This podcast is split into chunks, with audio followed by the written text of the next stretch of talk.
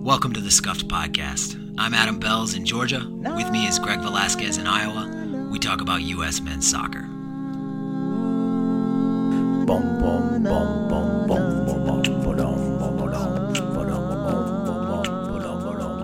The U.S. got a 2 1 victory over Costa Rica last night, despite conceding a goal in the opening minute. And the team ends another roller coaster international window with the much needed three points, now sitting second in the table behind Mexico. Lots to discuss. Greg, how are you doing? I'm doing all right, Belz. I'm doing exactly 0.2 points per game better than I was before we played Costa Rica. is that the, is that how it changes the how much it changes the points per game? I, I think so. I think we were at 1.6 and now we're at 1.83. Hey, 0.23. All right. Um well, yeah, there's a, there is a lot to discuss. I really want to get your view of the goalkeeping on both Costa Rica's opener and the U.S. game winner, and I spent some time with people who listen to the podcast over the last couple days, and I know they want that too. But let's let's get to those later. It seems like it seems like the there's sort of two ways to look at this game. One is uh, this was a very old and not great Costa Rica team that we still almost lost to and needed a lot of things to break our way to actually win the game. And then there's another way to look at it, which is like this was the best the U.S. has played probably under Berhalter ever in a meaningful game. And so we should all be really excited about that. And I wonder, you know, where you fall on that spectrum.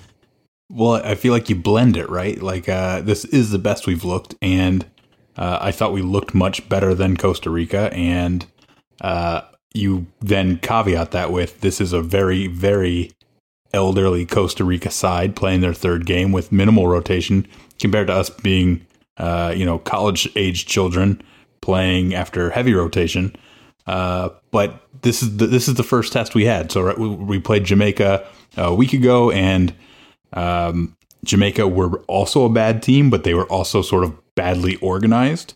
Uh, and we looked good against them. So the next test is to play a bad team that's slightly better organized, and that's what Costa Rica were.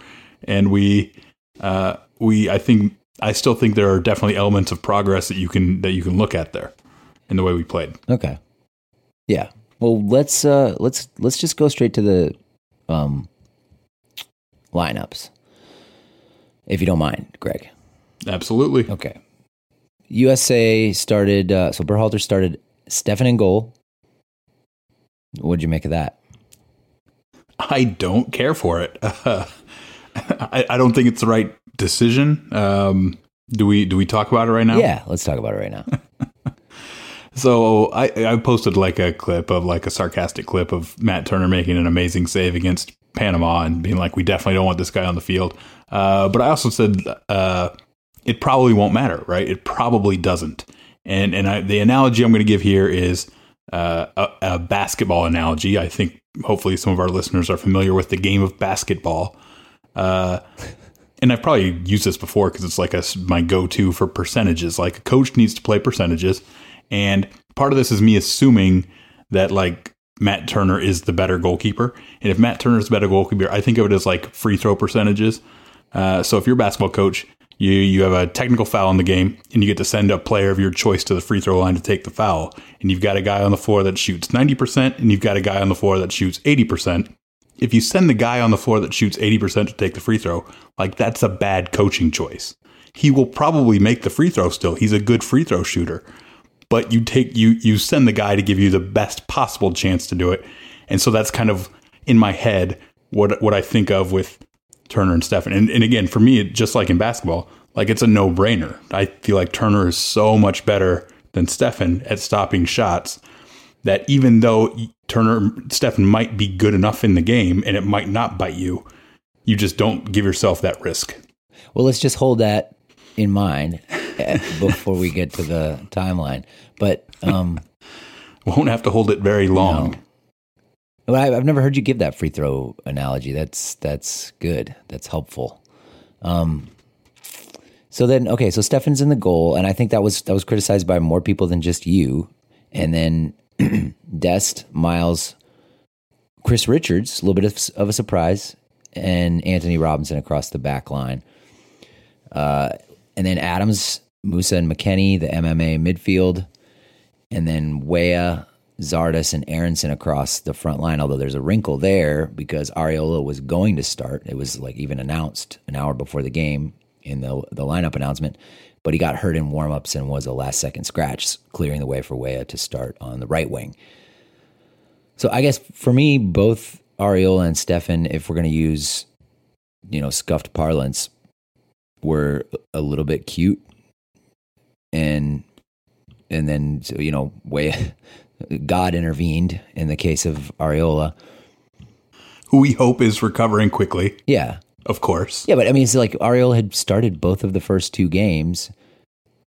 Why is he the guy who starts all three games? I mean, what does what does what does Berhalter see in there? I don't I don't get that. But like the question of what he sees there is is definitely up for discussion. But I think what is not up for discussion is at least going into this game, Berhalter considered Arriola a better winger, more likely to help his team win games than Tim Weah. Like I, once he starts game three, I feel like that is you can't really argue it anymore. Right. And it would so yeah. So Arriola didn't just start two; he went ninety. He went a full ninety in the first game, and then went forty-five in game two, uh, and then pegged to start game three. Interesting, fascinating. And we don't want to be again. I mean, we have this tendency to get really nitpicky, and we're gonna be. But just, I mean, I was I was at the game last night. I was very happy. I was a very happy person watching the game. I thought it was a it was a quite a good performance from the U.S. mostly. So um, I just want to throw that in there before we get get going. And then Costa, Rica's lineup was uh, Navas in goal, the you know the greatest player in the history of Concacaf, probably with all due respect to Rafa Marquez and Hugo Sanchez, and then uh, Blanco, Duarte, Calvo, and Matarrita across the back line. Um, uh, Calvo and Matarrita will be very familiar to MLS watchers. And then uh, Celso Borges and uh, Yeltsin Tejeda in as a double pivot, and then Keysher Fuller, Bryan Ruiz, and Johan Venegas in the band of three, and then jo- Jonathan Moya as the striker. It's worth pointing out, you've heard this on every other podcast you've listened to and in all the articles, but it's worth pointing out here uh, again that the youngest Costa Rica player was older than the oldest U.S. player in the starting lineup. And the average age of our 11 was under 23, like 22.6 or something. Which I know it's getting to be a little. I mean, it's getting to be a little bit of like a cl- cliche thing to keep bringing up, but it is worth. It's worth reminding ourselves like these are. This is an amazingly young collection of players, and this is this was our best. I think that most of our best players were in this eleven that were available. It's it's never I never get tired of bringing it up uh, because this was again the premise of our entire uh, podcast uh, was whether or not we would have enough young players to to take over for what was a very barren cupboard. Uh, but yes, the outfielders in this uh, eleven for the U.S. all would have been eligible to play in the Guadalajara Olympic qualifying tournament, and then obviously in the Tokyo Games proper. So, uh, just an incredible sense of like I don't know. I don't know if I want to say perspective or, uh, but just like what has happened in the last three years for the U.S. Yeah, I, on a talent development front, and what was missing for the U.S. Uh, in the five years prior to that. Well, there's a whole there's a whole way of processing these games that includes talking about that youth and saying, well, that is the reason for the inconsistency of the team, and that is the reason, you know, that they haven't been able to coalesce is because they're so young and that's why I was that's why I was sort of on on walking on eggshells bringing it up. Because you know I'm because you know I hate it. Yeah, right? I know you, you know I'm gonna stuff. I'm gonna get all fiery about it. it's, it's, it's, a terrible angle. Like at this point, if that's what you if you want to like actually take that angle like in and assess that angle based on what we've seen in these games, you would like say the opposite. You would say that it's the experience that is hurting us, and really more teams should throw in players who have zero experience in World Cup qualifiers because that's what translates to points. That's the correlation at the moment for our team. Well, it's definitely Berhalter's angle, at least part of the time. You know, he's he's making that case that the youth of the team has is a factor in the inconsistency of the performances. Um, I mean, and I think there's some there's some in the sort of broader media landscape who are at least amenable to that line of thinking. I listened to Allocation Disorder this morning on my way back from Columbus, and I, they talked about that a little bit. So it's out there, and it's and uh, it may even be conventional wisdom in some quarters. No, I, I totally get it. It's just it, it feels very again. I, I basically just want to say it feels lazy because like drill into it and say, okay, which of the players have we seen that are have been inconsistent? And like which of the which of those players are under the age of 23 and which of those players are over the age of 23 and like w- what is the correlation? Yeah. Well i mean i don't want to get too catty about it but i saw tenorio tweeted earlier today about how um, you know Musah had a, a very poor performance against panama and then rebounded last night and I see that and I'm like, well, did he have a very poor performance against Panama? Like he had two bad giveaways in the first 10 minutes. And that is that is the poison pill for somebody eh, when people are watching the US. If you make a mistake in the first 10 minutes, everybody's going to remember it. And that will that will basically color the way you you are assessed by the by a lot of fans and like, you know, pundits whatever. But I didn't think I didn't think Musah played badly against Panama. I thought he was the lone sort of bright spot in that game. Not the lone one, but I thought he was pretty decent. So I, that that so that'd be one place where they, you know, that's one example that you could give. You know, you know what an analog, a good analog in that game would be for me would be uh, Cristian Roldan, like uh, coming in as a sub. And I feel like the first two things he did when he got the ball was just kick it forward uh, to nobody. And so then I was like, oh my God, all Roldan is doing is just hoofing it forward. And what's what's kind of funny about it is he kept hoofing it forward all game when he got in. That was the only thing he did. But a lot of his uh, progressive, they actually just became progressive passes. And I don't mean like they were all aimless. Some of them were actually very well like played passes. Uh, so it's just kind of like an interesting because the same thing happened to me when I was watching him. But I saw other people saying he was like a spark off the bench, and I was like, he just gave the ball away he, like three straight times. That's what it looked like to me. but he actually had like a couple of good passes, and it, it's also sort of a, a, sad statement on that game that him just literally kicking the ball forward as far as he could, or you know every time he got it, whether the pass was on or not, still managed to improve the play of the game. And I think that's kind of the same thing with Musah. He gave it away several times but also the only good things that were happening in the game were like when he was taking the ball at his feet and trying to advance it. Yeah. Well, forget about the Panama game. Musah was was very good last night. I thought. Um, I mean, we, we're not going to forget about the Panama game, but just for the purposes of the thing I was just about to say. so, uh, should we go to the timeline? I'm in, I'm ready for a timeline. Okay. I'll I'll, uh, I'll go on a bunch of rants on tangents as we go through it. I hope you do. Uh, in the first minute, as others have pointed out, before the tifos had even been uh, lowered from the American Outlaws, and right in front of the goal we were defending, right behind the goal we were defending, uh, Costa Rica scored. It starts with uh, Francisco Calvo lifting a ball toward the back line, just kind of a just kind of a kick it and pray kind of situation. And Jonathan Moya beats Chris Richards to it and flicks it in behind for uh, into into a dangerous area, forcing Steffen to leave his box to head it away. Um, I think Robinson was tracking. I think it was Fuller coming in from the right, from our left, but uh, but it was still dangerous. I'm, I'm glad Steffen came out at least until you tell me otherwise. Then Serginho tries to head it out of bounds, and Bryan Ruiz makes a really nice play by by getting to it and then backheeling it to an onrushing Ronald Matarrita. And Dest is a tad flat footed, I think, and Matarrita beats him to the end line and then floats a ball across the box, and it and it com- falls to Keysher Fuller on the back post, and he kind of scuffs his shot, but it bounces through traffic right past Steffen. So, Greg, I'm I'm really interested in your take on this goal? All right, so I mean, before we even started, I was talking about how like I'm the I'm a big Matt Turner guy. Again, think that he just is a miraculous shot saver. Uh, I I don't put a lot of this on Zach Steffen. So even though I uh, was hoping that it was going to be Turner starting, was disappointed to see Steffen. We get scored on within 40 seconds of the game. Uh, it's an easy narrative to play. Like Can't believe we didn't start Turner. Look at what has happened now. But like this is a really for me a really tough one to put much of any blame on Zach Steffen for any of it, including the header. Yeah.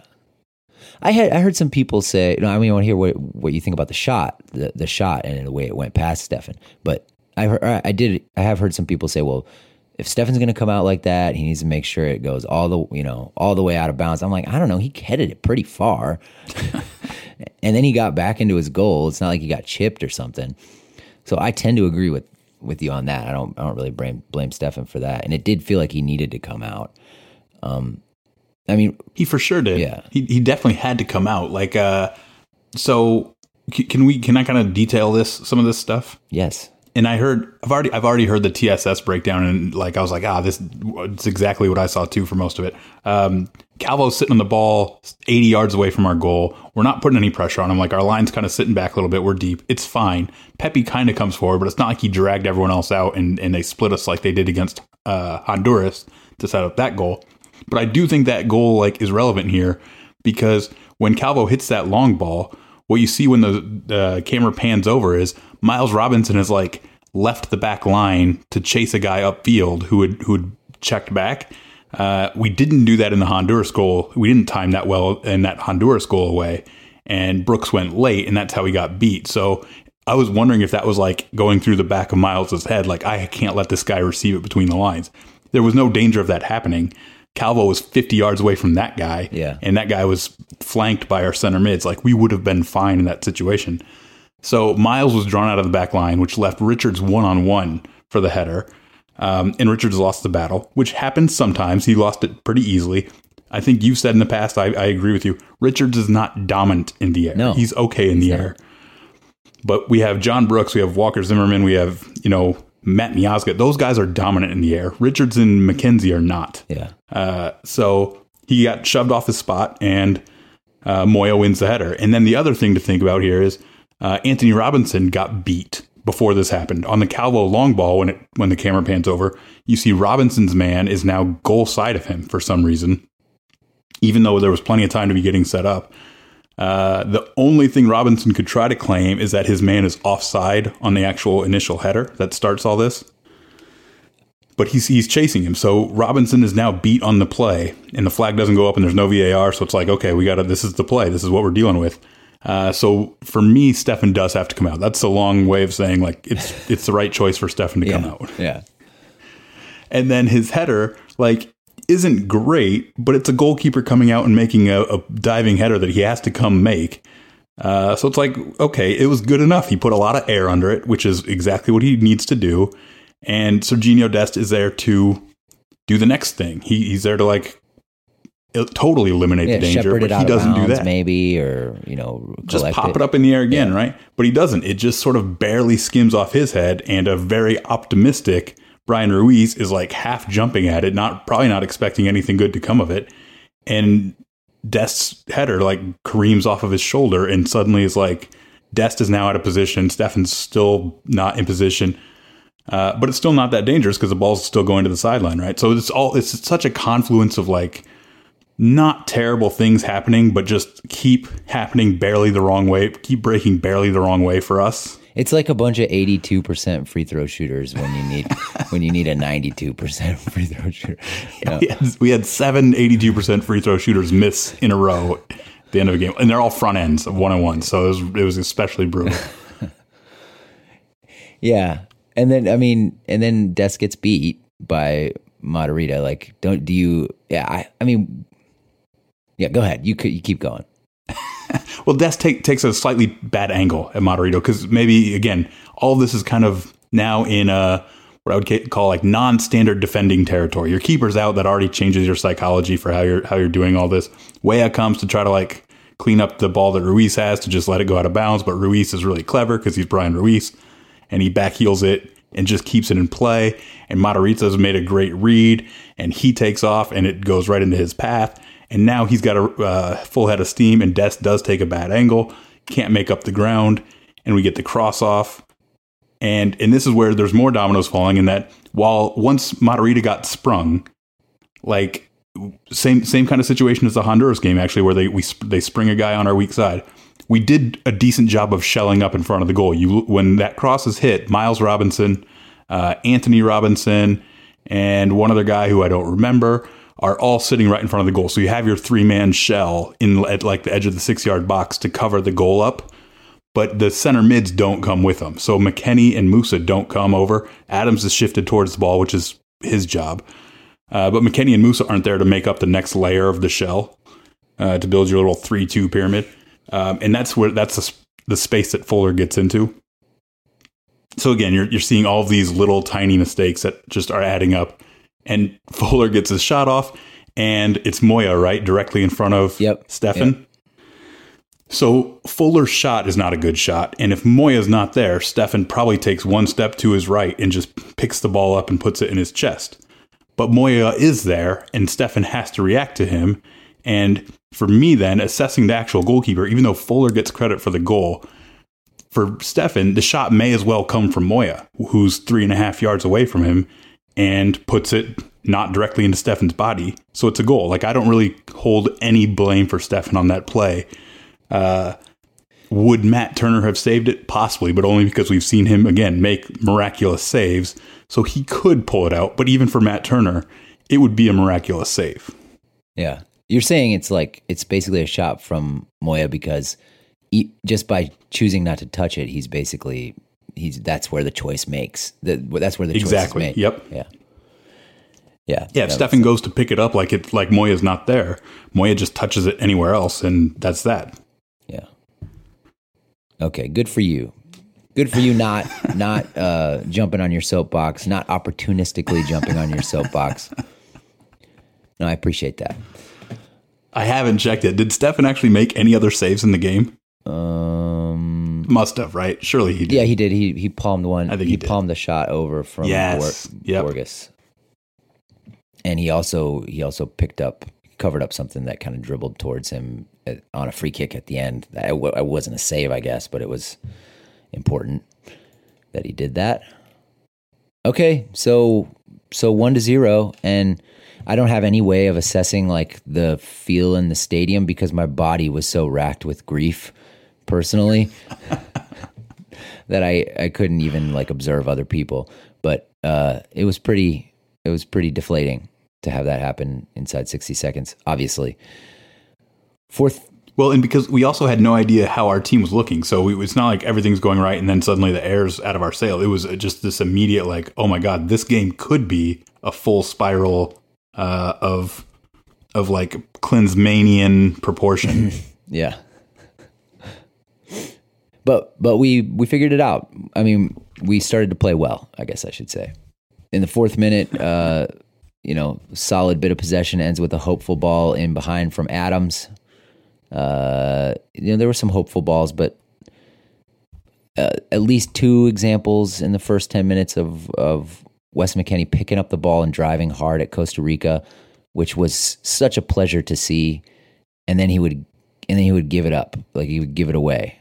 Uh, a, a poor touch usually was the culprit. So that we got, we, and that's that's not unusual, right? No. We see that a lot with McKennie, and and we take it, and you know where I think McKennie adds a ton of value, and we have a, a fifth minute, I think, situation here where uh, we saw his verticality, which is what I love, his off ball verticality. So I'm inter- I'm, I'm intercepting your timeline, Bell. dude, go for Uh, it. it was like uh, we we built a little bit of a nice attack through possession. Costa Rica kind of cleared, but because Tyler Adams is Tyler Adams, he gets on the end of the clearance and just loops the ball back into Brenden Aaronson, uh, who takes it very well, like this kind of ball out of the air, barely, just a little looper. Uh, on the half turn, though, and Ricardo Pepi has set up like a backboard because I'm just, I love basketball terminology. And Aaronson hits an easy ball into like a six yard ball into Pepi, and Weston McKennie is running vertically now, bursting beyond Pepi, and Pepi with a nice one touch ball to put McKennie into space. Aaronson goes too, and we have this great movement. Pepi then t- takes off as well, and we just have this really good looking attack into Costa Rica's bo- box. McKennie fires a shot in, and it gets like well, it's like a half shot, half maybe Pepi gets on the end of it if it's like far post, and a Costa Rica defender blocks it out for a corner. Um, but it's just all very explosive, is how I'd call it. And we get that verticality from deep, and we have Pepi facing up and playing a great little uh, combination. And that for me is like, oh man, that was good. Yeah, I mean, that did, are you describing something that happened in the fifth minute? Like right off the bat. Okay, all right. I didn't even Yeah, I yeah, didn't even yeah. have that in the timeline, but Oh man, it was awesome, and it ticked it ticked so many of my boxes about like what I want to see, like uh, from our striker, from our center midfielders, from Brenden Aaronson, who also just because I mean it didn't come to anything, but after he made the pass into Pepi, he went to, and then right at the last second when McKennie had it, he actually everyone was running hard at goal. Costa Rica defenders sprinting back at the goal. Uh, Aaronson like screeches to a halt, which is I love that uh, movement to create separation while everyone else is dropping. And McKennie, it would have been tough, but McKennie could have recognized it and essentially just clipped it almost like vertically backwards. And Aaronson would have been able to pick his spot. yeah, yeah. I mean, I I have like three other examples of very similar stuff. Like one one where um, I mean, one that's almost exactly the same thing that happens later in the half. But but Pepi did Pepi did that backboarding to great effect, like four or five times, um, to help us pick apart a pretty a pretty. I mean, I think a pretty well organized defense, and um, that's that was that was fun to watch. So, tenth minute. Um, I just want to note a little, a good little line breaking pass from Richards. Um, I thought he wasn't a f- super ambitious player of balls between the lines, but he was, you know, he did it. He did it on occasion in on in this game. Um, thirteenth minute, a lovely attack through Costa Rica's left side. Dest dribbles enough to open a passing window to Pepi, who's checking too. Basically, uh, exactly what Greg just described a few minutes ago, except on the right side. And Pepi makes a lovely first time pass to spring Weah in behind.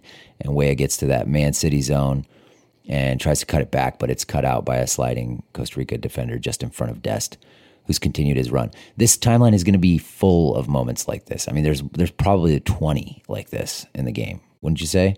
And, Yeah. yeah, and, and this and this is what I was like. I'm watching this. I'm like, this is great stuff. And uh, that that sequence you just described, I think, came after like a minute of possession. So this this isn't all transition moments. Right. Like this is exactly the kind of passing into the uh, defense. This kind of like testing them out, manipulating them, getting them to fold on themselves, uh, kind of thing that I think we really need to see as much as possible.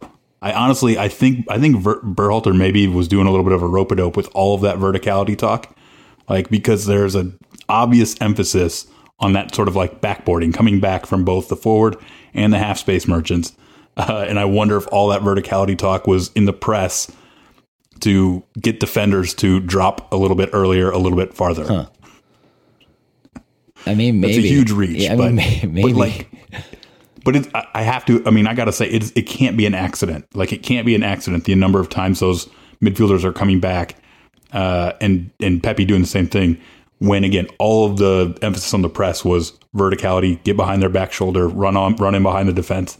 Like we are seeing this way more than we saw in the first window, and I I'm here for it.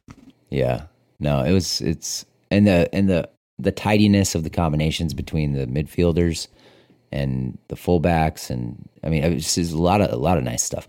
For I've got a 14th minute one that sounds a lot like the one you described. Off the counter press as we're bearing down, Adam side foot volleys it to Aaronson, turning a little pass to Pepi. Pepi with his left foot springs McKennie. Okay, yeah, this is it's exactly the same one. Okay. I, I clocked it in the 14th. So I have to check the timestamp. Yeah. So that's the one Greg Greg described. Uh, choose your adventure on when it happened in the game. Um, I th- I thought it was a very clearly a shot from McKennie, um, and I think Navas had it covered, even if Calvo hadn't slid in there and deflected it. But anyway, great chance. 16th minute, pretty good set piece from Aaronson after he's fouled on the left touchline. Pepi can't quite get his head to it. Uh, Matarrita does a good job of putting him off the trajectory of the ball. And um, 16th minute, again, Weah is slipped down the wing by Musah, who is just skipping past his opponents in the in his uh, Costa Rican opponents. I think maybe he looked. I mean, he looked like Superman sometimes in this game. Maybe that's partly because of the age of the midfield. I mean, everybody's ragging on Bryan Ruiz for being old. But Bor- Borges looked pretty. Borges looked pretty slow out there too. You know, They they definitely did, and that that gets that plays into it. But we saw Musah do this against Jamaica too, and we even saw it at times against Panama. And uh, I definitely think a takeaway is that he can do this. It's not Yes. just because Costa Rica's old and uh, you know I don't want to say decrepit, but let's be honest.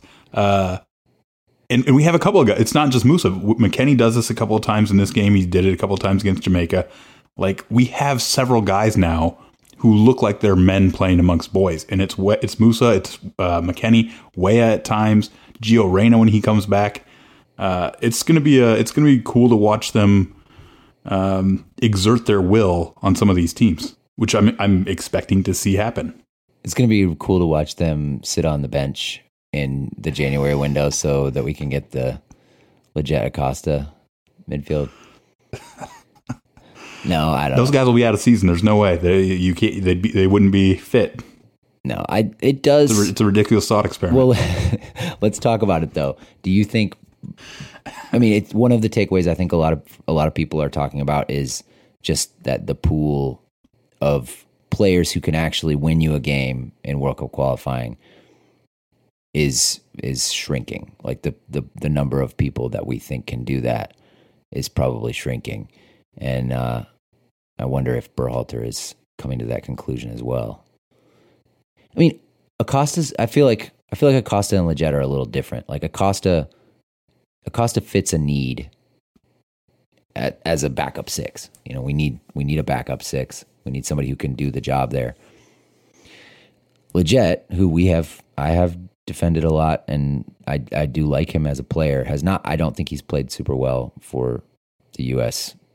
basically all year, and um, there's not as much need for him. Well, it'll be it'll be interesting because uh, it's going to have to be. It can't. I mean, obviously, it can't always be Adams, Musah, and McKennie playing, right? So uh, the question is going to be who are the eights that can take over when we have to rotate them out, and so uh, I'm not I'm not sure if Busio is gonna is, is like now locked it up. It seems unlikely No. that you, a guy could lock something up after 20 minutes, regardless of you know how solid those 20 minutes were. Uh, so it, it's still for me going to be like a to be determined. And and I totally agree with you. And we we criticized Lletget during his Gold Cup performances, but we also kept defending his selection. And for me, it's like the consequences of Lletget not looking great in Gold Cup means that he has like losing his grip on his spot. And if he keeps playing poorly, which he was really rough against Panama, uh, and he was pretty rough against Canada as well, like that grip is loosened even more to the point where after the Panama game, where it felt like like a full on yips situation, like it was really rough. Uh, that it, that could be it. Like that could be it for him. Or he, I mean, he could be a guy who gets called into a few more camps but doesn't really play and then gets phased out. Or it could just be he's surplus by November. Yeah, I mean, Reyna can can theoretically slide in there in that eight position. Theoretically, uh, I thought Delatorre was fine in his cameo, and Busio was fine in his cameo last night. I mean, Busio, I, I noticed a little bit of a transition softness from him that you just did, like. It's the the comparison between him and Musah is is stark. You know, if if Musah is a man among boys, then Busio looks like a boy among boys, or a boy among men, maybe. Though he was he was really really uh, clever and precise with the ball, which was nice to see. But we get it. We're getting ahead of ourselves here. Uh, uh, I just noticed after this, between the 16th and 23rd minute, I didn't clock the minute. A poor pass from Weston uh, to Weah in transition. I think Wes on on rewatch, he he probably had like 10 giveaways. I mean, it was a lot, and so I think he is that is the player he is. You know, he's he's gonna he's gonna he's gonna be a huge asset, and he's also gonna give the ball away a lot. But it was a little too much giving the ball away. I mean, even for him, I think. but he was also a huge asset. I mean, it's a, he's a paradox. Right, The man is a paradox. right. And and coming on the heels of that Panama game, man, like anybody trying to do anything progressive is like, yes, please keep trying that. But I mean, he also I think I saw the a stat that he had he recovered the ball 16 times, which totally matches my impression of the game. And every time he recovered the ball, he's off to the races. You know, it's it's he's he's going for it. Okay, 23rd minute, nice work by McKennie, Adams, and Weah to spring Dest for a cross. Uh, doesn't find anybody, but then it cycles over to Robinson, and he puts one right on the head of Ricardo Pepi, making a near post run. He doesn't get enough to put it on frame. It's a pretty decent chance. It's from where I was sitting in the stadium. It looked like an extremely difficult cross to actually put on frame. Just the pace of it and the and the the angle that Pepi was running at it uh, from looked like it was it would have been an incredible shot if he had put it on goal. But anyway, a good chance. Great chance. Uh, or, or, yeah, a good chance. Um, like it helps me with my narrative about headers and that like Pepi isn't some supernatural header of the ball, even though he scored on headers against Honduras and Jamaica. Like it's good that he's in that spot, uh, but we just have to remember that no one converts all of those. So when we see other guys miss it too, it's like, oh yeah, nobody converts all of those. Uh, I'm gonna I'm gonna steal this one too to talk about another project that I'm gonna be taking on. I think this week, and that is going to be my we talked about it last last two games. I think my final 22 yard choice uh, project where we where we talk about our choices in the final 22 oh, yards. Yeah. Everyone familiar with yes. this? because I think this is a perfect example of it because we have Dest hitting the first cross after some really good work by, like you said, Wes Adams and Weah. Weah doing some really good half space merchant checking back here uh, to eventually find Dest. And then Dest like hits a ball in to when you say it doesn't find anybody, it's because there was really nobody to be found, right? We just hit a ball in because we were in a good we were in a space that sometimes people hit the ball in. Right. And I really still think that this is the biggest place for us to improve our scoring efficiency is to not settle for that kind of thing when we have really good soccer players. We know how good Dest is. We're seeing how well Pepi can combine. Weah loves to get in in these tight spots. Aaronson, like McKennie bursts through. So I don't want us to settle for just hitting the ball across. When it gets out to Aaronson, or I'm sorry, to Robinson, it's a different story. Like it goes out to him and Pepi makes this amazing. He actually has excellent movement here to like get across the face of his man. And at that point, I think it is a good choice for Robinson to put the ball in for a header to score a goal. So it's like this difference between a, a hopeful ball into the box and an extremely purposeful ball into the box. And I'm gonna I'm gonna break down all of like our final 22 yard uh, services from probably the last three games there won't be very many against Panama. Actually, there there will. That was that was Berhalter's uh, talking point. There was the final ball wasn't good enough, uh, and I just I want to like see how many decent advantage, advantageous situations we're kind of throwing away by just getting it into the mixer. Yeah, yeah, and I there were there were a ton last night, as we've already talked about of of these. Um, and I would say a lot of the a lot of the balls didn't feel hopeful. You know, there were you know there was there was a target or there were you know there were it was like it was a low driven ball across the six. There were there were several of those that got cut out, but I feel like maybe that it's that um, it's the cutback. You know, it's the it's getting to the end line and cutting it back that would that we didn't see a lot of. Right, and that's I, I want those all day. Uh, and there were some of these where you can pause it at the at the time of the cross and be like, okay, well, you know, technically it is three on three in the box, and you don't hate those numbers, but other times it's two on three, and it's just like, all right, well, what are we doing here? Why not? Why have Serginho Dest give the ball up here when he's Serginho Dest? Like he should just keep doing cool Serginho Dest things uh, instead of just being like, all right, anybody could fire a ball across the box. Like Dest can do a lot of other things. Mm-hmm. Yeah, as we'll see shortly. uh, yeah, we're not going to. I mean, I would say basically from when the goal is scored until until the 25th minute when we score our goal, it's it's all USA. It's a it's it's a dominating passage of play, and the goal comes uh, in the 25th minute. It's a nice. It's an, another nice passage of play that goes through Steffen's feet. So let's let's address this part of the narrative too. There's a it's a I think it's a 12 pass sequence. Um, including Steffen uh, clipping a ball out left to Aaronson, I think. Robinson. It's I'm Antonee. sorry. I'm sorry. Yeah, Robinson. That's what I meant to say. And uh, and it's it's not a very good pass. So let's just let's. I mean, it. Steffen is better with his feet than Turner. There's no question about that. But we did not score this goal because of Steffen's feet. Uh, in my opinion, Right. This this isn't one. This, this isn't the one we're going to be like. See, this is why we need him in there. Uh, he'd already had one earlier where that he just floated over Dest's head that he tried to hit like a similar ball and just hit it out of bounds. Right. This one he under hits and it's behind Robinson, so Robinson has to like cut back hard uh, to uh, like take it off the hop and head it back to Chris Richards. A lot of things can go wrong there. Uh, Yeah, that was a- but those it was a two those two moment. handled it really well. Yeah. And then, uh, yeah, Red Richards, Robinson, Adams, and McKennie han- do handle it very well. They just triangle their way out of our back, you know, our back left corner.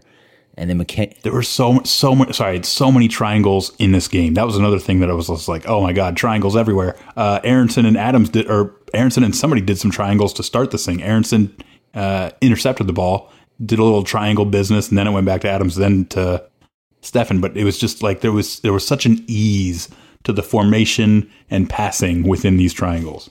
yeah. So did, well, let's get meta first. Well, let's do the goal first. Um, McKen- so then McKennie plays it to Aaronson on the left touch line. Sort of like that's like the sort of the first major forward pass after all these triangles. And um, Adams to McKennie is the, the first one. I'm gonna because that's an important one too, and it's just such like a again just such an easy feeling. well, Greg, I hope I got every, that right. Every wrong, single but- one of these passes is important. Uh, I'm not saying any is more important than the others. um, um, so McKennie, to, yeah, okay. Adams to McKennie, McKennie to Aaronson on the left touch line, Aaronson to Weah. Weah decides he's not going to just sort of try to bang a ball across the box. So he, he, he kind of doubles back and then switches fields for Musah, who is arriving on the right wing. Musah taps it to Dest, who is sort of coming back out of the box to to reestablish possession. And Dest dribbles at Matarrita. Matarrita cuts in on his left foot as McKennie makes a little diagonal run out of the space that Dest is dribbling towards. Just some great burst from McKennie. Verticality, baby. And and then Dest hits an absolute banger, which you've seen. It's sw- it's with his left foot swerving in out and just thrashes the netting in the top left corner. Impossible for anybody to stop that shot. One of those where the camera angle just adds to the mystique of it because you just get to see the full flight of it, uh, in- instantly see where the trajectory is taking it, and being like, "That ball is it's unsavable." Yeah. Matt Turner doesn't save that shot. no, no. I I'll say in the stadium it looked to me like it was uh it was deflected. Like the trajectory of the ball was kind of had a little bit of a deflection signal to it, but it obviously wasn't deflected. It was hit pure. Probably that little wiggle. It had a little wiggle right there at the end, and you're just like, "Oh yeah, weird spin from a deflection." Surely, Yeah. No, no. I even when I thought it was deflected, I didn't care. I was happy. All right, 28th minute. Anything else to say about the goal, Greg?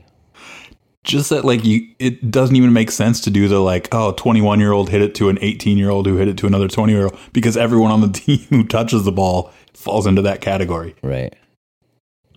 it was because it was way i mean aaronson who's 22 aaronson to Weah to musah to dest for the goal if they can just uh, get a little more consistent, then we'll be then we'll be good. imagine imagine what that play would have looked like if there had been a nice veteran leadership presence on the field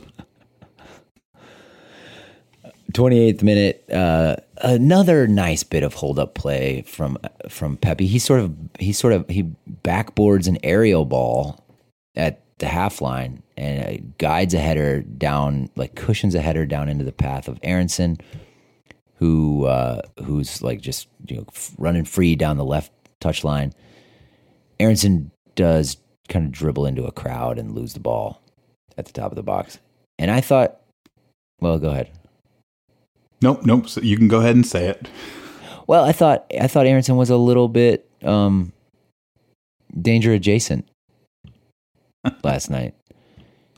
He, he he he got in a lot of good spots. He uh, he was in a lot of good situations for an attacking player to be in, and it didn't ever feel likely that something was going to come off to me. Both on the both on the first watch and on the rewatch. So that was that was exactly the sense I had on the first watch. And on the rewatch, I still agree with that. Where if we made a final 22 yard comp for Brenden Aaronson, it would be pretty depressing. Like, oh man, this looks really good. This this looks really dangerous. And then it's like, nope, it is not dangerous at all. But uh, I don't. The reason I don't want to ding him too much is because he was just involved in like everything. He was everywhere, and he was constantly involved and constantly helping the ball move from place to place. And was a key. A lot of guys were, but he was he was just always doing things to help the, help us get into these situations. Sometimes he was the guy getting it in dangerous spots. Sometimes he was facilitating it. So I don't want to. I, I just want to avoid being like Aaronson had a rough game, even though he did sort of let himself down a lot in that last 22 yards. I yeah, I'm not even necessarily saying he had a rough game, just that he doesn't look he didn't look likely to like convert promising situations into goals. I do I, I do agree he was he was everywhere. I mean, he's he's uh, he works his butt off. He he moves well off the ball. He looks to release the ball quickly. That that that makes him a man after my own heart. And uh, so there, there's a lot to like there. Just you know, there's a difference. I think there's a I think there's a clear tiering at this point. I didn't I and I didn't think you may disagree with me, but I didn't think I didn't I didn't think Weah was um well, how do I say this? I wasn't I was maybe not as impressed with Weah as a lot of other people were as well. And I think like there's a clear tiering, at least in ability, between the you know the first two wingers, Reyna and Pulisic, and the second two that's maybe that's that's not maybe news to very many people, but, I don't know. It just seemed well, clear. Like eh, you get the you get Reyna the ball in some of those situations, and like you you have the sense that he could do anything he wants. Maybe like anything could happen. I don't. I don't disagree, and, and that kind of also that uh, a, a, rel, a relevant uh, thought or related thought hit my head too. And even when I was thinking, like, man, Aaronson's kind of like not been great uh, in these dangerous moments. I was like, but still, like as our third or fourth winger, this is really good looking stuff. So, yeah. uh, just thinking about how we can be missing Pulisic and Reyna, and still have our wingers bringing this amount of like life and energy and uh, quality to our attack, just feels like a, a pretty important thing. Yeah they do bring life and energy, both of them, and and I think and I think you're right. Weah Weah was was cooking in the half space, and obviously he scored the goal, or it was it was ruled an own goal, but it was a you know it was a good shot. All right. Let's see. 29th minute, a good patient passage of play ends with uh, Robinson going 1v1 at Blanco on the left wing. Nothing too incredible from the U.S., but I would call what we were doing uh, probing. You know, I know Matt Hartman was not Matt Hartman was not as impressed with the game as I was. Let's say, from like he wasn't as impressed with the U.S. performance.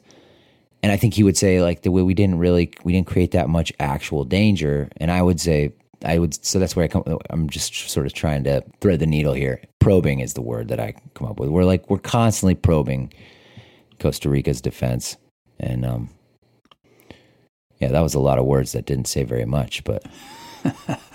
but I think that I think that's spot on, and, and I can get Hartman's uh, angle on it too because he's right. We didn't always turn it into shots, and this is that's also you know why I want to do the final 22 yards because I feel like we probed well enough to initiate these really dangerous moments, and then we sacrifice some of that danger by uh, doing something really low percentage as like a, our attempt to to finally make the final pass. Yeah. Um, but I would agree with you, and and so then again the question becomes um, how probable is Costa Rica because they were they were also more open to like they were more open defensively than I expected them to be. Um, certainly, once they were 1-0 up, I was just like, okay, well that'll be that. They'll sit deep, and they've got Keylor Navas, and what are we going to do about that? But there were there were some gaps. There was a lot. There were big pockets for those wingers to do their half spacing. You think you think so? Was that because they were pushed up too high, or I think so. I thought their bank of three was too high. Like it almost looked like a four-one-four-one at times. Uh, and I, or you know, like there was just this giant space between the the winger line, the three man line, and the yeah. back four. uh, th- there was no way their midfielders were going to be able to cover all that space when Aaronson and Weah are just all over the all over the shop. Is that just because uh, Borges and and Ruiz can't run, or it, like poorly poor tactics on on the part of the team? I'd I'd probably call it poor, yeah poor tactical choices to be that spread out, or or poor execution if that wasn't the plan. But uh, I thought they'd be a lot more compact. seems to be a theme in this window. like people are less compact than we think they're going to be. It it is true though. Both of our both of our goals really came against a compact defense, though, right? I mean, the the second one came on a mistake, but yeah, I I don't think that's on off. Like at the moment, like we're finally getting into the box, then they get back, and you you see almost like a line of 6 mm-hmm. uh, Costa Rica players, and that happened a lot. As we uh, get past them, they would try to track back, but they gave us the they gave us the corridor into that into that space too easily. Uh, I mean, perfectly, exactly as easily as they should have for my liking. I'm, I'm glad we got into right. them, but like I was surprised at how easily we were able to continuously get into those good areas. So, 31st minute, Musah does Ruiz and then goes 50 yards down the line and tries to whip a ball into Pepi. This is one of those that I would call, I would consider a fairly purposeful ball because it's like it's it's it's going for Pepi's feet and it just gets cut out. I think by Calvo. Um, 32nd minute, McKennie recovery and a, and a splitting pass to Musah on the right wing. So this is the McKennie, you know, this is the good McKennie who shows up constantly in this game. A very nice pass to Musah out wide on the right, and uh, and then he tries to serve Pepi in the box again, and it's cut out again. This time, definitely by Calvo. And then, um, 33rd minute, Robinson serves one that skips through to Aaronson on the back post. He settles it and then tries to juke his guy, but can't get anything going really from about seven yards. I don't even know if he tried to shoot or tried to pass. Kind of hard to tell. I sound like yeah, I'm dragging him was... really hard. I, I'm, I'm just, I'm just trying to describe what I saw. Right, and I think in, in again mentally for me, this is where like the the Arriola comparisons were starting to like get a little uh uncomfortable because um he has it there and he just never looked like he was actually going to create a shot. Is kind of how I'd say it, and that feels to me very Arriola ish. Yeah, like, what is what should he have done there? Just taken it first time, probably. I I don't know. I mean, he got it. It seemed like he wasn't prepared. Like his his footwork wasn't. He wasn't expecting the ball to come to him. Like it surprised him. So now he's handcuffed. And for me, at that point, you either toe poke it while it's directly underneath you and see if you can catch everyone by surprise, like on goal, or or you do. You have to come up with some fancy feet and either draw desperation lunges to block your shot, where you then clip it disguised pass to somebody else in the box, or you just have to force jam it in through Keylor Navas. Yeah, I think he tried to. If I had a bet, I'd say he was trying to clip it across the face of goal. I thought he was shooting. Okay. I thought he was just like okay. whatever, hit it, hit it at the goal as hard as okay. I can. But it didn't even get to Navas, right? Cut out by a defender. No, yeah, it didn't. Um, 34th minute. I, I can't visualize this moment in my head, but I, I have in my notes nice work from McKennie to find Dest in the box from wide. So Dest doing some half space merchant merchanting from the fullback position. Yeah, he did, right? And then Musah would, would get out to the sideline. Yeah, that was a very nice. A lot. Maybe that's why we had so much space. We just had, we just were confusing them. Uh, 37th minute, there's a penalty shot for Costa Rica. McKennie is just so now we're back to bad McKennie, just way too casual, trying to play out of the back. First, he puts Antonee Robinson in a bad spot when he could have turned. You know, we've we've uh, we've dragged Jackson Yueill for this exact thing, where you have the whole middle of the field to turn into and play a pass or or dribble. And instead, McKennie just plays a quick pass right to Antonee Robinson, who's already in a tight space and then it, the ball comes back to McKennie again, and he one touches it back to Robinson again, and the space is even smaller, and he, and it's intercepted. And then Costa Rica is attacking into our box. Uh, there's a, a, ball played across, sort of across the top of the box, and Yunus Musah slides to intercept it, and it spills as a through ball. Unluckily for us, for Moya, Jonathan Moya, and and so Richards is in desperation mode, and he slides in and kind of encircles the ball with his left foot, and also touches Moya's feet with his feet. So that's that's where the penalty shout comes from. I I thought it was a great tackle, but I you know I guess you could call a penalty on it even though that'd be pretty. Yeah, pretty it's whack. something. It's something that has the the look of a penalty, right? So in real time, if that referee calls it, you're like, all right, well, we slid in and got the guy's leg, and penalties are penalties. So uh, there's certainly risk involved there uh, with the challenge. On the flip side, there is obviously a necessity to do that because there's way more risk to not do anything and just see what happens with Moya directly in front of our goal. Yeah. Yeah, I don't think Richards So he has, has a do it, choice. right? Yeah, he doesn't have any Yeah. choice. But it's also, I think, a very. I think you could argue it's a penalty, but I think it was a really good tackle. Also, like to get in there and get between him and the ball, and and and move the ball away from him. I don't know. I thought it was kind of impressive. uh, Bob Morocco did a, a cool like four four tweet thread on it and and compared it to how uh, clever attackers. Well, I, I mean he's he's been on this. Uh, uh, he's been banging this drum for a while anyway about um, players who knife in it like the last second to seal a ball off from a, an opponent as the opponent is like in their backswing to kick it. Oh yeah, yeah. Uh, and, and attackers have been doing this lately. Like as a defender's about to clear it, they just like knife in and get kicked. Where uh, in the past they might call that on the attacker, especially because it's way easier to just call fouls on attackers. But now because of VAR, the, the video is like, well, actually, the, the this guy snuck in and the defender kicked him, so it's a penalty. Uh, but this, that's almost like what happened here, right? So Richards knifes in with his body and basically seals off Moya and now has position. And so you could say Moya then is technically the one initiating the contact with Richards. I see. Yeah, I mean, making that argument isn't going to matter if the referee has blown the whistle and signaled for a penalty. But uh, again, it's something Richards had to had to go for. yeah. It was McKennie's. It was McKennie's doing the whole thing.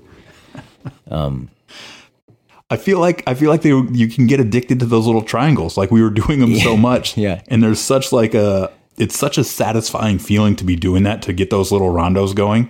And and when you're doing those, you don't always try to turn because the idea behind those triangles is that you're, the other guy, the other guy you're passing to, can see the, see past you. So if I pay, play it, to, I don't have to turn. I can just hit this ball to uh, my teammate, and that accomplishes the same thing because it's this tight space, and he can see Yeah. what's behind me, and he'll just ping that ball into the space.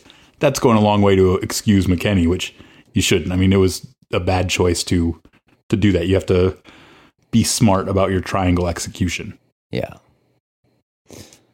But uh, that is it's an interesting idea though that to to finally have a game where we're doing that consistently could have could have been intoxicating for Weston. 39th minute, another nervy moment. Uh, Pepi heads away a Costa Rica corner, and it's in Aaronson's direction, but he kind of defers to Musah, who's in the vicinity, not knowing that Yeltsin Tejeda is coming through. And Tejeda comes through, and the ball falls to Celso Borges. Is it Borges or Borges? You know, Bor- I'm it's probably sure. Borges. That's probably correct. Uh, and uh, so it falls to Borges, and then he, uh, he takes a shot with his right foot. That is, I think it's pretty well hit, but it's a comfortable save for Stefan. I there we go. That's Steffen's big other big save. right? And I don't know that that Borges had had it in his legs to like do much more than just take a touch and have a shot from there. 43rd minute, uh, good cross from Robinson to Pepi, and Pepi's header is right at Navas. Couldn't generate enough power to trouble him. Please interject here, Greg, if you. G- got to convert your headers if you want to be the starting striker for the U.S. I'm I'm just uh just being annoying. 47th minute, nice attack up the right side to Aaronson through Dest. Uh, Aaronson's cutback deflects off of a defender and McKennie and falls for Pepi, and his shot is blocked. Um, handball called on West, so Weston, so it it kind of didn't matter. And the half comes, and we get uh, something really something really nice happens. Uh, Keylor Navas comes off with a muscle injury. I don't know. I mean, it's not nice for him to come off with a muscle injury in a, in a vacuum, but it sure is nice for the U.S.'s chances of winning the game. and Leonel Moreira uh, comes on for him. By the way, uh, I met a guy at a at a bar in Columbus yesterday who, and I believe him when he says this, who says he is first cousins once removed with Keylor Navas. He showed me a picture. He's a Costa Rica Costa Rica fan from Rich, Richmond, Virginia, and um, he was really he was a really nice dude. He bought he I he he supplied me with two different beverages at two different points before the game, like hours separately. Very nice guy. So Awesome. I love the Navas family. I was disappointed. I, like I'll just be honest, I was disappointed to see him leaving because it just takes away from the uh, gravity of the soccer game in my mind. I, I want everyone's best players to be playing. yeah. Well, I, I'll be interested to hear whether you think Nav- Navas would have stopped that shot from Weah. Because I mean, gravity be damned if uh, if he had, if he would have been likely to stop it. Uh, 48th minute, okay, it's not all there, but we basically open up the second half with three minutes of possession, ending in Adams having a good window for a through ball to Musah in the right channel. And the ball is a, is I don't know if you remember this one, but the the the pass is heavy and goes over the end line, but it is a it's a clear moment of soccer that we we generated on our own. Where if if Adams plays a little bit better ball, Musah is in behind, and you know we have another one of these. Perhaps maybe a cut a chance for a cutback, maybe a chance for a for a hopeful ball, but I thought it was good. Well, and, and again, the key here, the key here is just the frequency that these things are happening. So it's not like, oh, we missed our chance. We won't be back here for 15 more minutes.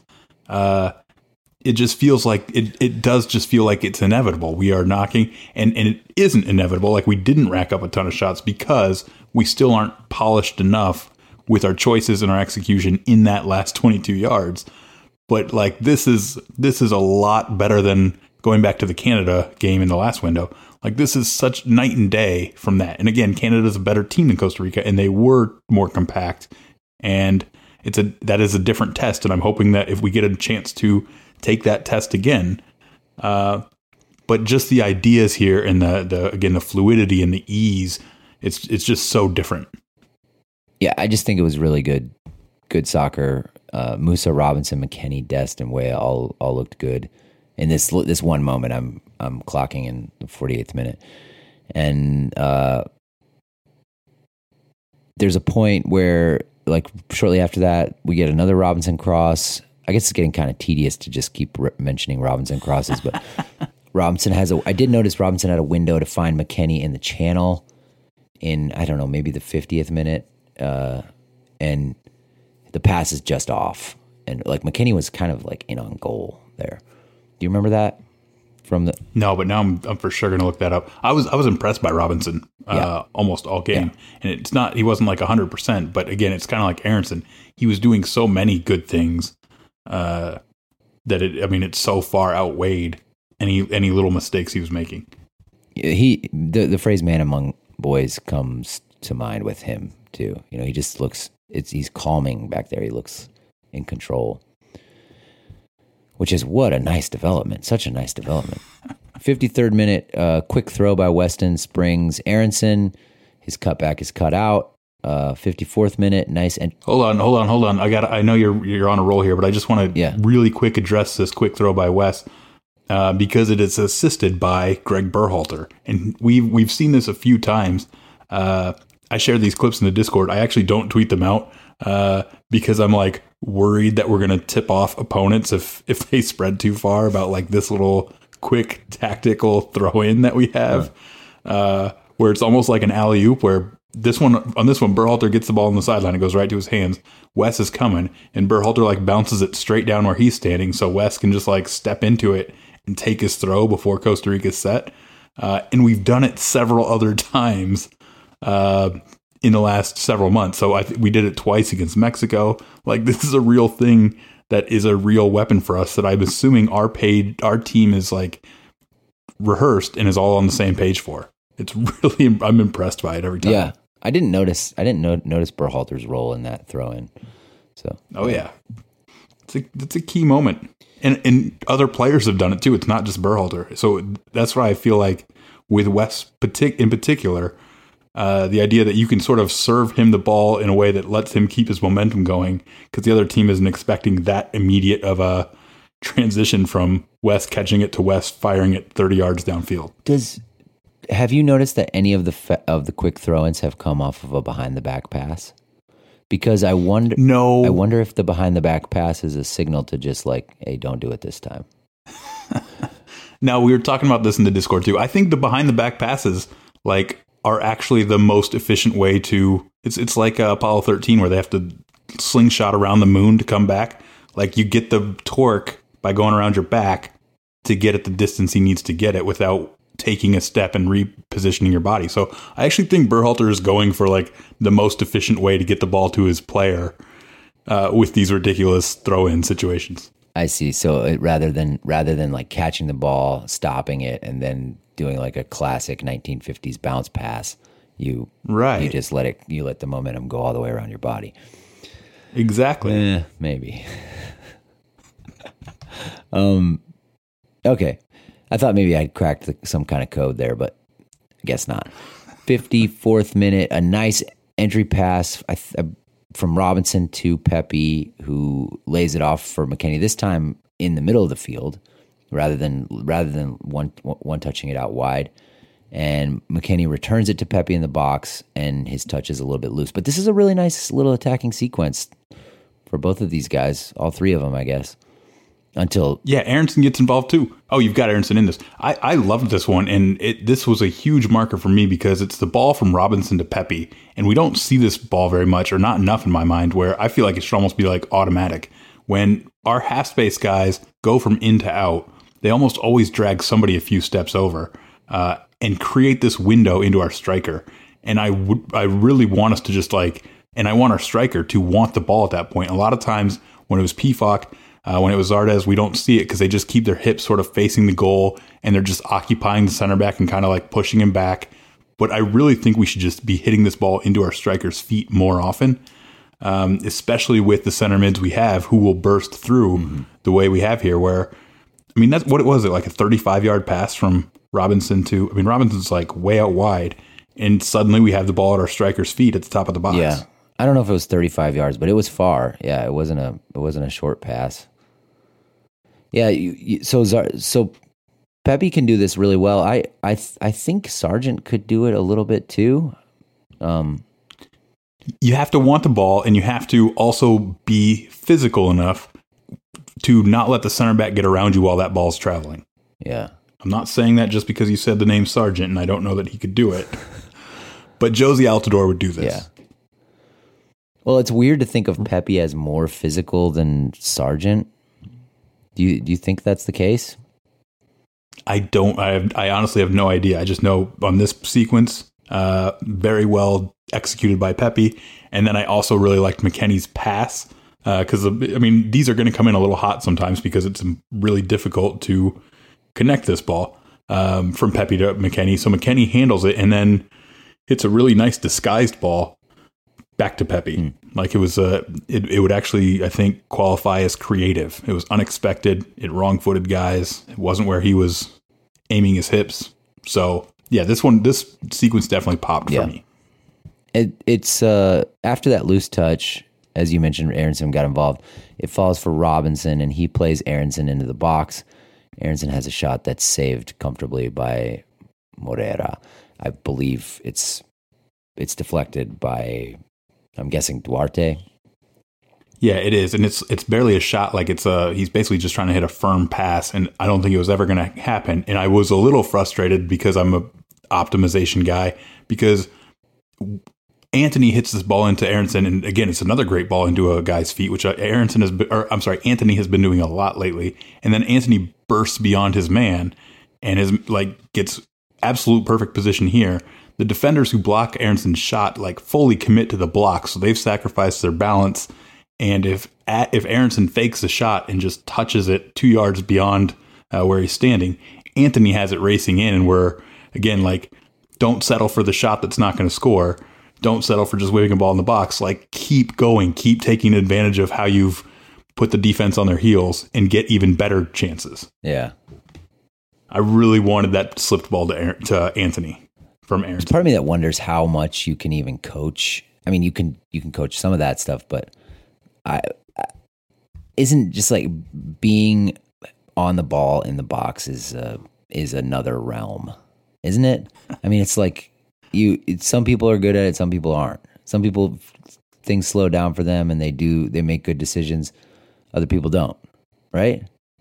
I mean, it's Yes, I, I think you I think that's for sure coachable. Like again, just rec- like you you literally just break it down in a video. Like understand that you have you know eight different uh, options or whatever. Like you might shoot it, you might slip Antonee in, you might actually fake the shot and decide none of it's on, and rather than sacrifice all of it and just pass it to their goalkeeper, you stop everything and pull it back and go negative, uh, which isn't our favorite, but like sometimes that's the right Yeah, thing to do. Uh, and and it's like yeah the player has to process all those things and do all those calculations and the better players do those calculations faster and then are able to execute. And and we see those things happen. Like that, that it's not an impossible decision or calculation to make. You're just saying some it's innate potentially? Yeah, I mean, uh, like the elite, the people who are elite at it are, you know, they have like I, I, I, I have the conviction that they have some kind of like special quality to them as human beings, you know, like, but, but, uh, but that's probably just like a very small, that's a very small part of it. Um, let's see, fifty six minute, we got the Ruiz breakaway. I thought it was actually very clever of him to hide behind Tyler Adams and then pop out to to nick this pass from Miles Robinson. Uh, not that that absolves Robinson for for playing a pass in such a you know playing a pass that was picked off in such a dangerous area. Uh, Richards, I don't know that Richards even sees Ruiz until not until late Yeah. right? Yeah. Yep. Same. It, you're right. Totally like such an experienced play by Ruiz. He's he's basically been like again using his his cane for most of the game. No one's expecting this sudden burst from him. Robinson and uh, Richards have been passing it back to each other freely all game. So a really clever like I've lulled them to sleep this is the one time I'll try it and he and he gets it Yeah. And then Aaron, and then so Richards swings like he he sets up like he's trying to just uh you know hit it away or like play a pass out wide. And so I'm not sure he even sees Ruiz, which I guess you could you could ding. I mean, Hartman and I had a pretty spirited exchange about this earlier, but I guess you could ding Richards for not seeing Ruiz because like he had him in his field of vision, he just didn't look up to see him. But it's just not something you can. I don't know. It's it's, uh, it's not something you really can prepare for. I don't think. Anyway, he Richards swings and misses, and Ruiz is off, and Robinson is the one who has to chase him down. He does so actually quite easily and dispossesses him at the top of the box. Um, I don't know what. I, I don't know what, like. I fe- I feel like Ruiz could have maybe done better there, even with his decrepitness. Uh, Miles is Miles. I mean, part of that, right? Like, if the, if if we're going to give this situation up, we couldn't have asked for a better duo to to be involved. Is how I'll put it. So that was scary. Uh, and it's it was one one at that point. Uh, 57th minute, uh, McKennie takes a shot after a Robinson cross is cleared poorly. He tries to kind of curl it into the top corner, but hits it way over. Um, he's the one who had sprung Robinson in the first place in that sequence. 65th minute, we get a Rabona from Dest amid some nice com- combination play from the U.S. Check out Waukie's video on, on that on Twitter. Um, is it Rabona or Rabana? He says Rabona. It's Ra- it's Rabona. Yeah, It's it's a Spanish word or Portuguese. I guess I'm not sure. yeah. Now I'm doubting myself. Um, 67th minute, we get our goal. And it's actually, I think it is in the same passing sequence, right? As the. as yeah, the- same passing sequence that Costa Rica gets like uh disrupts it, Okay. and then we quickly turn that disruption into uh into Weah's shot. Yeah, and it's it's McKennie plays a, a frankly pretty poor diagonal ball from sort of the left channel to the right side, and it's but it's handled disastrously by Fuller and falls to Dest behind him. So it just kind of skips off of Fuller's tummy and falls to Dest, who takes a touch and then plays Weah in behind with a well weighted little ball. Weah takes a shot first time. He does pretty much hammer it, and uh, it caroms off the post, and then Moreira's back, and then maybe off the post again, and then off of Moreira's. Oh no, it goes off the ground, and then off of the outside of Moreira's forearm, and then you know caroms again, sort of across the face of the goal, goal, always spinning in toward the goal, and then it goes into the goal like two yards from the other post. So, two one USA. Yeah, and I, I want to make it clear I absolutely love a goal that goes over the line but never actually makes it to the net. I think those are wonderful. I don't know. There's something about that that situation where the ball just rolls in and then just dies. Yeah, like you're sticking it on a green from hundred yards away. That's funny. Uh, Aaronson did put it in the net. He he, but it but it had died before the before he got there. That's true, or at least it was on its way to dying before hitting the net.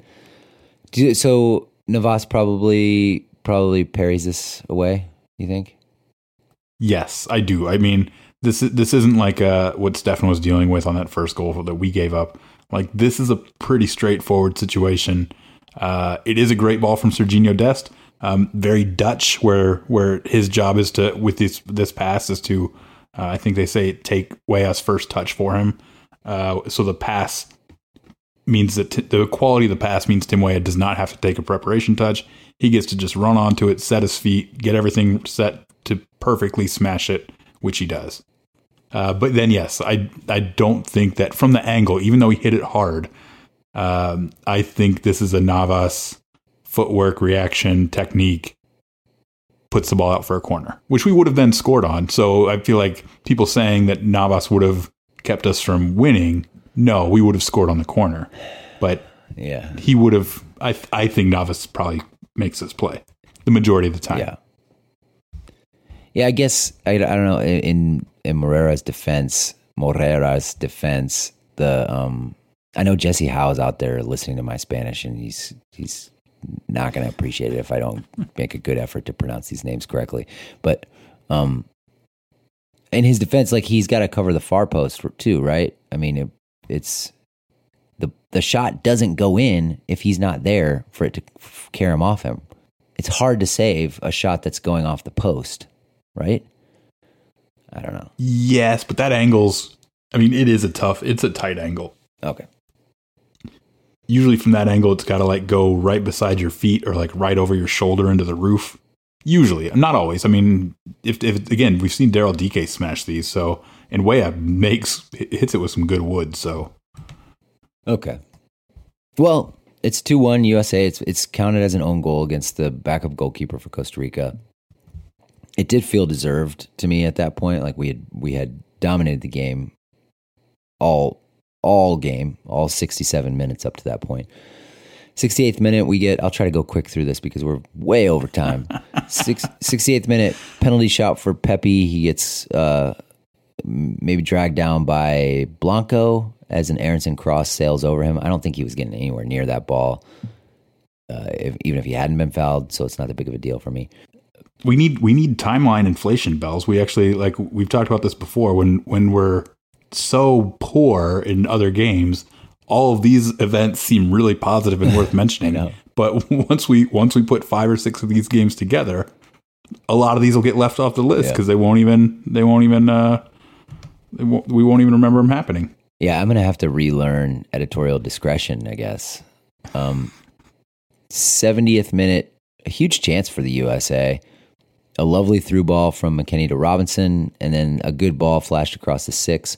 Aaronson just misses poking it at the near post.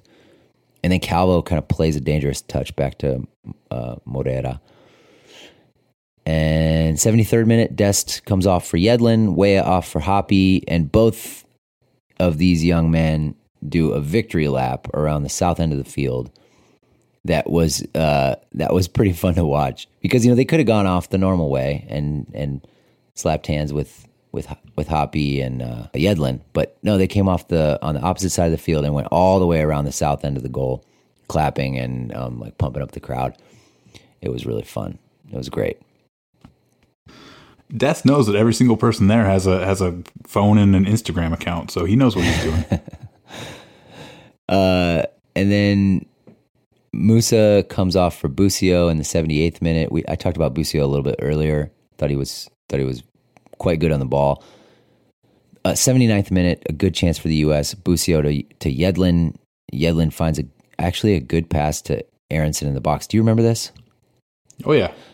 Um, Aaronson floats it at the back post, and Hoppe keeps it alive for Pepi, who kind of drags it back with his left foot and tries to take a shot, but it's blocked by Duarte. Um, but I like the choice from Yedlin there to pick up his head and, and find somebody. I mean, Aaronson was wide open, but still, he found him. Found him, and then a, a really like good heady play by Hoppe to just extend it and, and see if something dangerous could happen. He didn't know if it was going to get to Pepi or what, but just to put it in a spot that is much better than having it go out for a goal kick or trying to like score from that angle. I know it's basic stuff, but uh, good moment for Hoppe, and he wasn't in for very no. long. He worked very hard while he was on there. I noticed. Uh, I thought, like again, I thought Busio was very sharp. Had that good ball to Hoppe that was just headed away. Uh, was sort of a it was a diagonal play to the middle of the field. Do you remember that? Yep. It's a yep. pretty is a pretty ball. I don't know if that's like a high a, if the quants want us to be playing a ball like that, but it was a an inch or two from from Hoppe bringing it down, you know, just inside the box.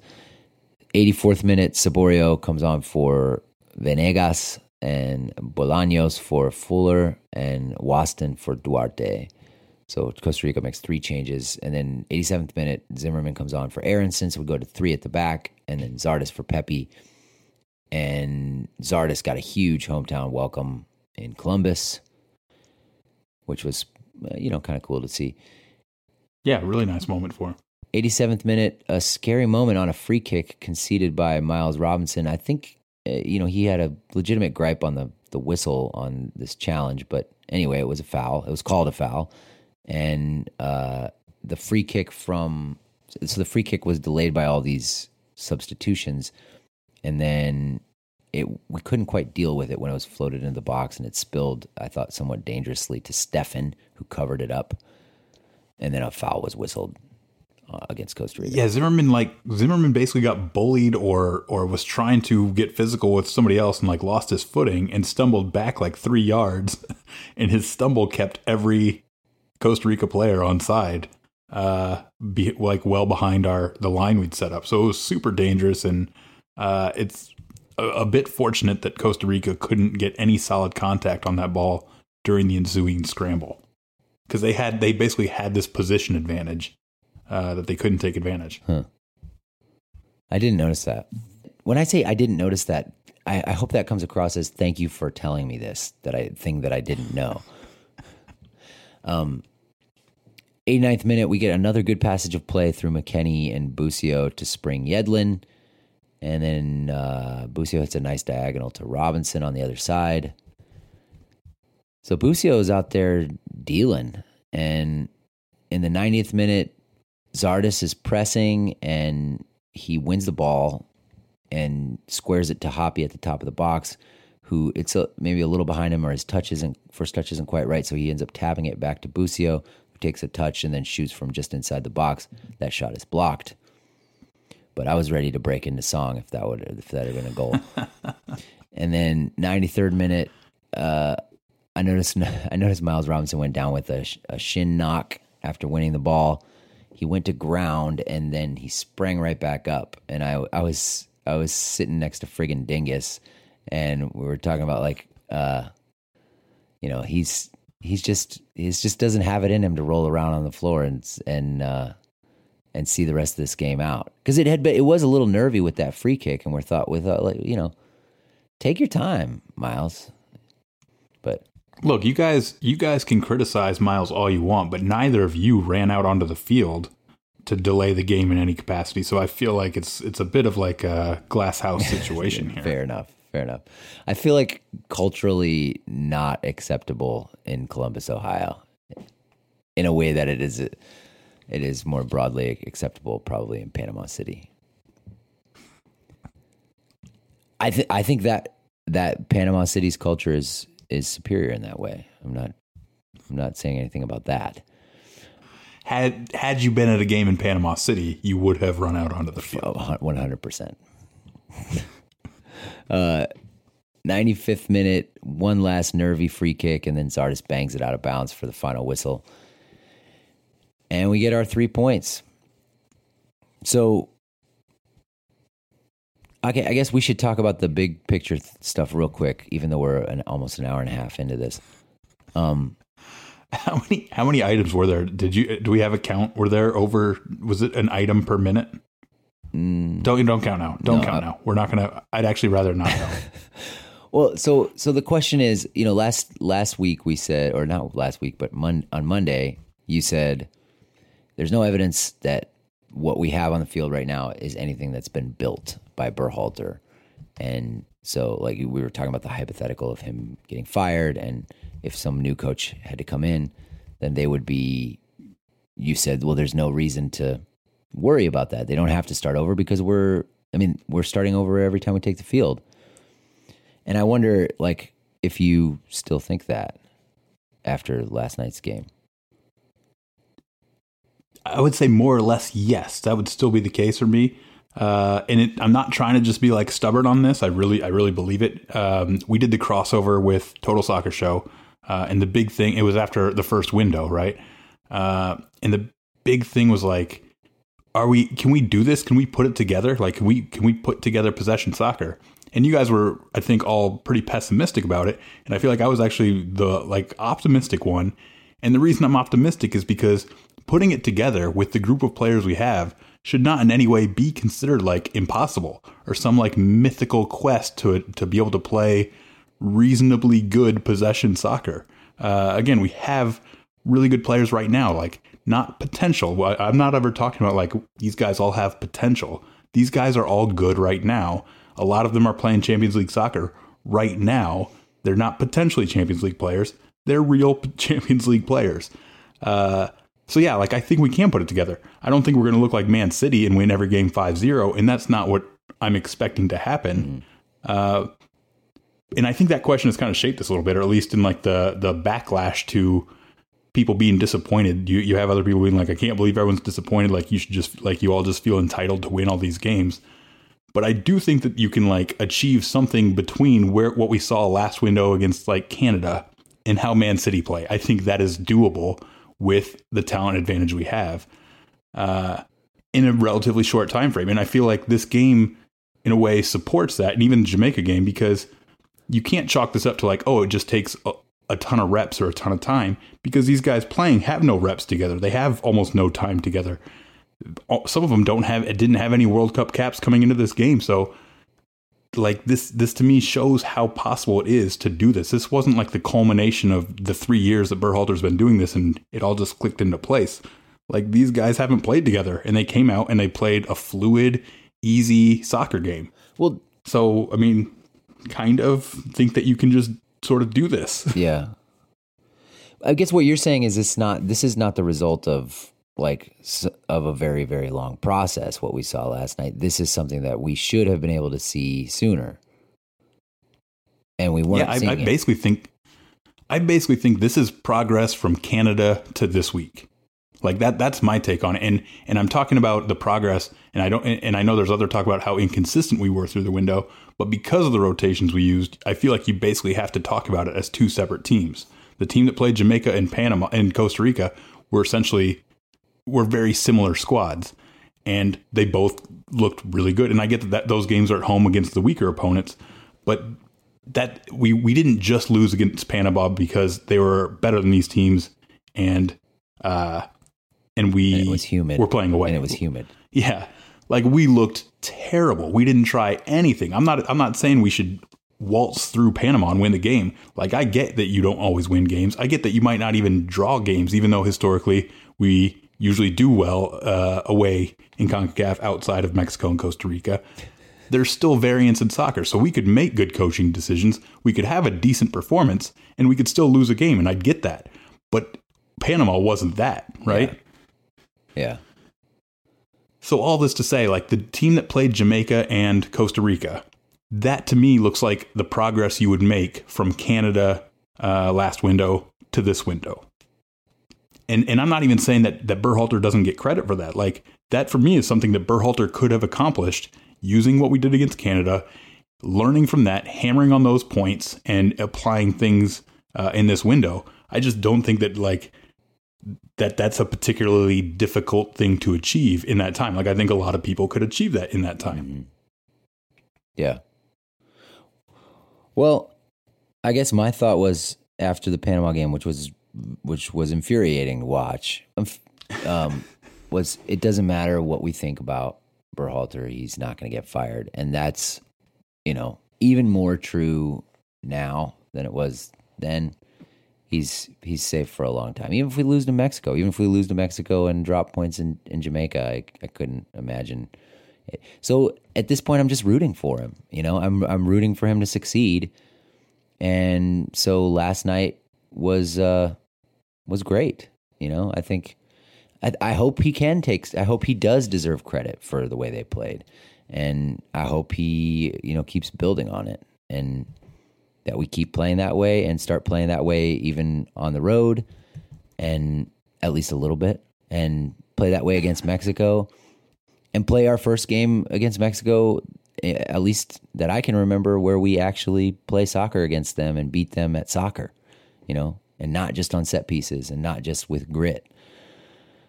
Although I love grit, Pretty, I love grit. Pretty elitist to to pretend that set pieces aren't part of soccer, but no, I think everyone takes what Yeah. you're saying and understands Yeah. it. Uh, no, I, I uh, I'm absolutely rooting for him as well. I know Um, you are. but I but I just I just feel like I, I recognize that uh, for, like for me the situation hasn't changed that much. It has changed in the sense that it was a real test again after that Canada game, which I thought was super disappointing in, in a different way than the Panama loss. Uh, this is like the progress we needed to see in that regard. So now we need to see progress in sort of what the Panama game showed as our shortcomings, which is can we manage? Can we ins- like uh, prepare the players who rotate in? I don't even care how many it is. Whoever we rotate in, can they be properly prepared uh, to play a good soccer game, uh, to at least approach what the full strength team does?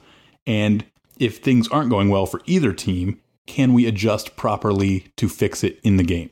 Like those are sort of the next tests we need to sort of see play out.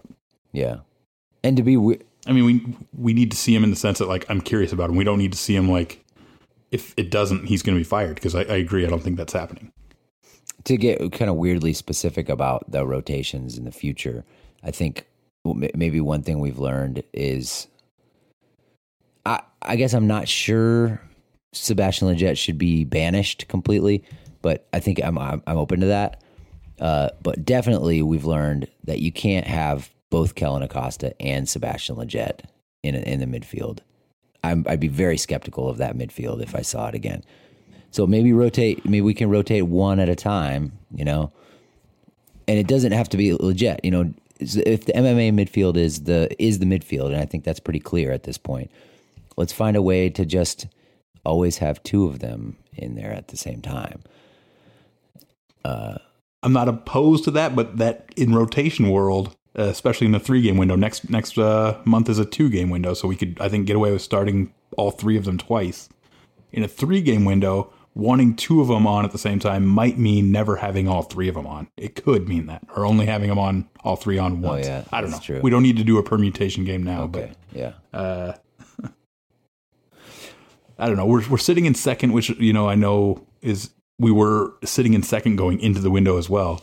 Uh, but I also just want to like urge some caution there in the sense that like where you stand is good, but what's more important is like how big is the cushion and what are the what are the games still to be played. Uh, it's like elections in that sense. You might be winning, but if all the votes if all the votes still be still needs to be counted in California, then maybe you're not as sitting Right. as well as you think. And we still have we Um, still have Mexico away, Canada away, uh, Costa Rica away. And Mexico home. So that's that's the big thing. We're in second, but we're th- only three points clear of Panama. Whereas had we maximized our chances to get a result and actually gotten the draw, then we'd be six points clear of Panama. Like that's such a huge swing to add a point to us and take two away from them. Uh, that puts us in a position where losing to Mexico at home isn't nearly as nerve wracking if you're six points clear of that fourth place spot. Yeah.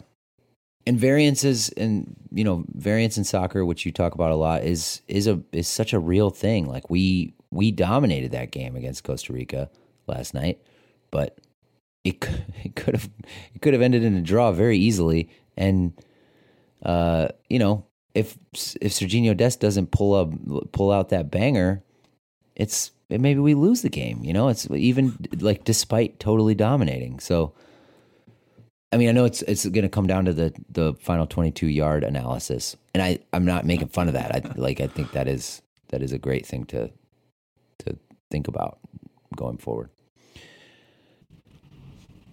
Anything else, Greg? I think that's it for me. One of these times, I'm going to go to one of these soccer games. You've been to two of them now, right? Yeah, I'm thinking about going to um, Cincinnati to tailgate, but not to go to the game, just to like just to make our presence known. Okay. I think that'd be fun too. I'm still I'm still like holding out for Costa Rica, the away game, and now I really need Costa Rica to get some points because I want them to still be alive when we play them. Yeah. Well, Costa Rica is so expensive. You know, that's what everybody's saying. It's like a super expensive place. I haven't looked into it at all. all right, we're we're way over. No one needs to hear our travel log.